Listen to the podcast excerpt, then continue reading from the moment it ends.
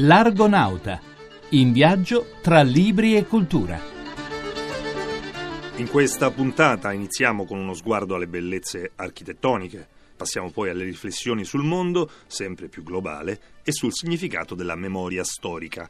Per chiudere parliamo di soldati e di come operano oggi. Cari argonauti, buonasera da Paolo Corsini. Nel 1911 a Roma viene inaugurato lo Stadio Nazionale, che dopo una ristrutturazione nel 1927 prende il nome di Stadio del Partito Nazionale Fascista, per divenire poi Stadio Torino in onore della squadra di calcio sterminata Superga. Alla fine degli anni 50 viene demolito, oggi al suo posto sorge lo Stadio Flaminio. L'affascinante storia di questa struttura e dei protagonisti che hanno ruotato intorno ad essa viene documentata nel volume Ellade e Roma, lo Stadio Nazionale tra Giulio Magni e Marcello Piacentini. L'autore è l'architetto e professore Raffaele Giannantonio, neo assessore alla cultura del comune di Sulmona. Libri e architettura di Fenezia Calluso. L'evento erano le Olimpiadi che si sarebbero dovute svolgere a Roma nel 1908. Bruto Amante, funzionario del Ministero della Pubblica Istruzione, propone per l'occasione di far risorgere il Circo Massimo. Era appena stato in Grecia e a quei modelli si ispirava. Si affida all'architetto Giulio Magni. Ne viene fuori un progetto faraonico, troppo costoso, viene bocciato. Si opta per uno stadio nuovo, moderno, sul modello di quello di Atene. L'architetto è Marcello Piacentini. Nasce lo Stadio Nazionale. Le Olimpiadi non si fanno, ma intanto è il 1911, un anno importante. Raffaele Giannantonio, architetto, vicepresidente del Premio Sulmona per l'arte contemporanea.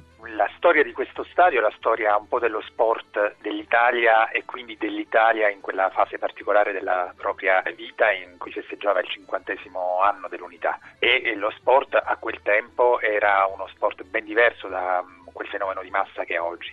Se solo pensiamo che quello stadio, che era il più importante d'Italia assieme a quello di Torino dello stesso periodo, non prevedeva un campo di calcio al proprio interno. Il campo da calcio sarebbe stato realizzato quando l'Italia divenne campione del mondo nel 1934, ma era troppo classica la struttura, poco adatta alle esigenze di questo nuovo fenomeno di massa che era il calcio. Fu la fine dello Stadio Nazionale, la cui storia però può essere considerata una risposta a quanti si chiedevano se i nostri artisti, architetti, intellettuali fossero al pari di quelli del resto d'Europa. Ancora Raffaele Giannantonio. Il Calimarmaro di Atene, il Panatenaico, sede delle prime Olimpiadi, fu progettato da un architetto, Iorios Metaxas, che partecipò alle Olimpiadi stesse nel tiro con l'arco, vincendo la medaglia di bronzo. Così come nel 1912 lo Stadio Olimpico di Stoccolma fu progettato dall'architetto Torben Grut, un architetto svedese che era campione di tennis. E i nostri artisti, i nostri architetti rispondono presente a questa nuova richiesta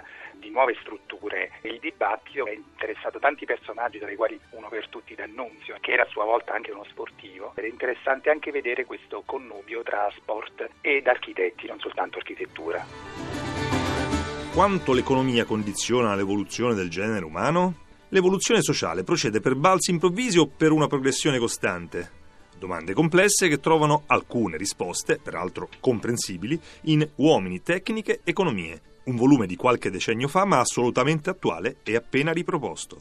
Libri ed Economia di Sergio Valsania. Facendo opera meritoria, il Mulino ripropone alcuni saggi di Carlo Cipolla, grande economista italiano. Fra queste riproposizioni c'è Uomini, Tecniche, Economie, che è un saggio del 1962, quindi a 50 anni, però come sempre nelle opere di Cipolla, che è veramente uno dei giganti della riflessione storica italiana, è un'opera di quelle fondanti, perché la riflessione di Cipolla, che si rivolge anche al futuro, spiega in maniera molto approfondita come sono andate le rivoluzioni nella storia dell'uomo. Noi usiamo spesso la parola rivoluzione per indicare degli eventi traumatici a livello sociale, sociologico, di conflitto fra gruppi. Cipolla invece lo riporta al suo significato poi fondante, cioè trasformazione profonda del modo di vivere di tutti gli uomini. Le rivoluzioni nella storia dell'umanità sono state due sole, guardate in questo modo. Il passaggio dalla società di cacciatori-raccoglitori alla società agricola, e il passaggio invece stiamo vivendo noi, perché noi siamo dentro una vera rivoluzione.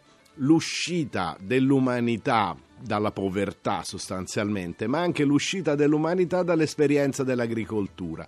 Gli uomini stanno abbandonando i campi e si riuniscono tutti nelle città per una modalità di vita nuova. Dove ci porterà tutto ciò?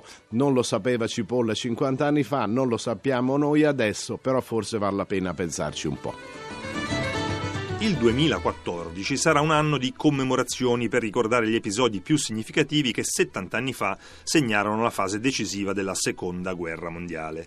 Non solo in Francia, con lo sbarco di Normandia nel D-Day, ma anche quelli sulle coste italiane, dalla Sicilia ad Anzio. E proprio sulla costa laziale, fra le migliaia di vittime, ce ne fu una che lega indissolubilmente l'ultima guerra mondiale a quello che poi diventerà una delle icone della musica rock. Storia e musica di Federica Frangi. Nel 1944 inizia la fine della Seconda Guerra Mondiale. E proprio nell'anno che segna una svolta per la nascita della nuova Europa, nascono in Gran Bretagna gli uomini che faranno la storia del rock e della musica mondiale. Compiono infatti 70 anni Jimmy Page, fondatore delle Zeppelin, Roger Daltrey, voce inconfondibile degli U, e Nick Mason, batterista dei Pink Floyd.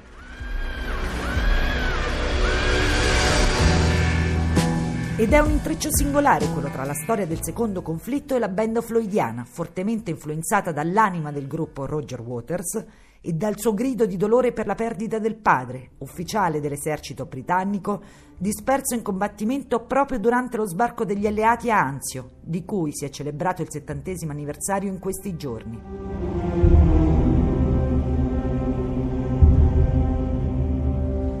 Orfano a 5 mesi, il cantatore dei Pink Floyd non ha mai smesso di cercare il luogo dove morì il padre. Ha condotto un lungo viaggio ai confini della memoria, un percorso, il suo, che da sempre influenza la sua carriera artistica e che ha portato a capolavori come The Final Cut. Un viaggio che probabilmente adesso si è concluso, ora che finalmente Waters ha trovato il luogo in cui suo padre è sepolto, lungo la costa laziale nei pressi di Anzio. Per ironia della sorte si chiama Buon Riposo. Qui, insieme a Eric Fletcher Waters, il 18 febbraio 1944 persero la vita migliaia di uomini di schieramenti opposti, e sempre qui sarà inaugurato nello stesso giorno il monumento dedicato ai caduti dell'operazione Shingle. A posare la prima pietra ci sarà lui, Roger Waters, che diventerà cittadino onorario di Anzio.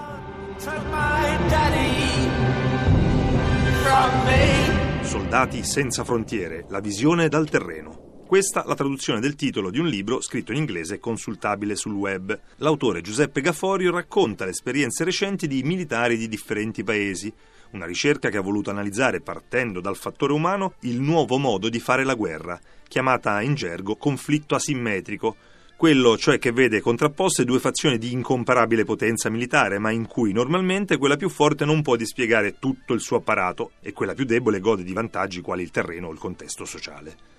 Libri e conflitti di Roberta Di Casimirro. Soldiers Without Frontiers, The View from the Ground è il risultato di una ricerca sociologica condotta contemporaneamente in 9 paesi che ha visto coinvolti militari con esperienza di operazioni di guerra asimmetrica. L'obiettivo è quello di esplorare le modalità con cui i singoli militari si adattano e affrontano sotto il profilo psicologico questa nuova forma di conflitto che ormai caratterizza sempre di più e sempre più scenari operativi.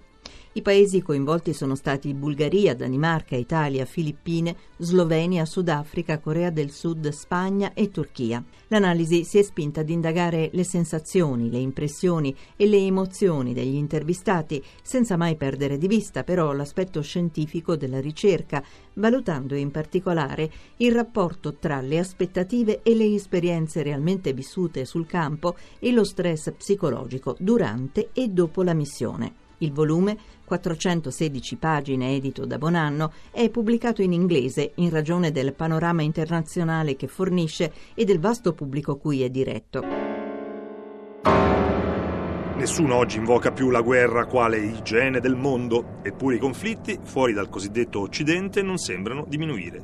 Ma questa riflessione ci porterebbe lontano e forse al rapporto tra guerra e natura dell'uomo dedicheremo una delle prossime puntate dell'Argonauta. Per ora mi fermo qui, ricordo il sito argonauta.rai.it e la posta elettronica argonauta@rai.it. Da Paolo Corsini, buonanotte e a domenica prossima.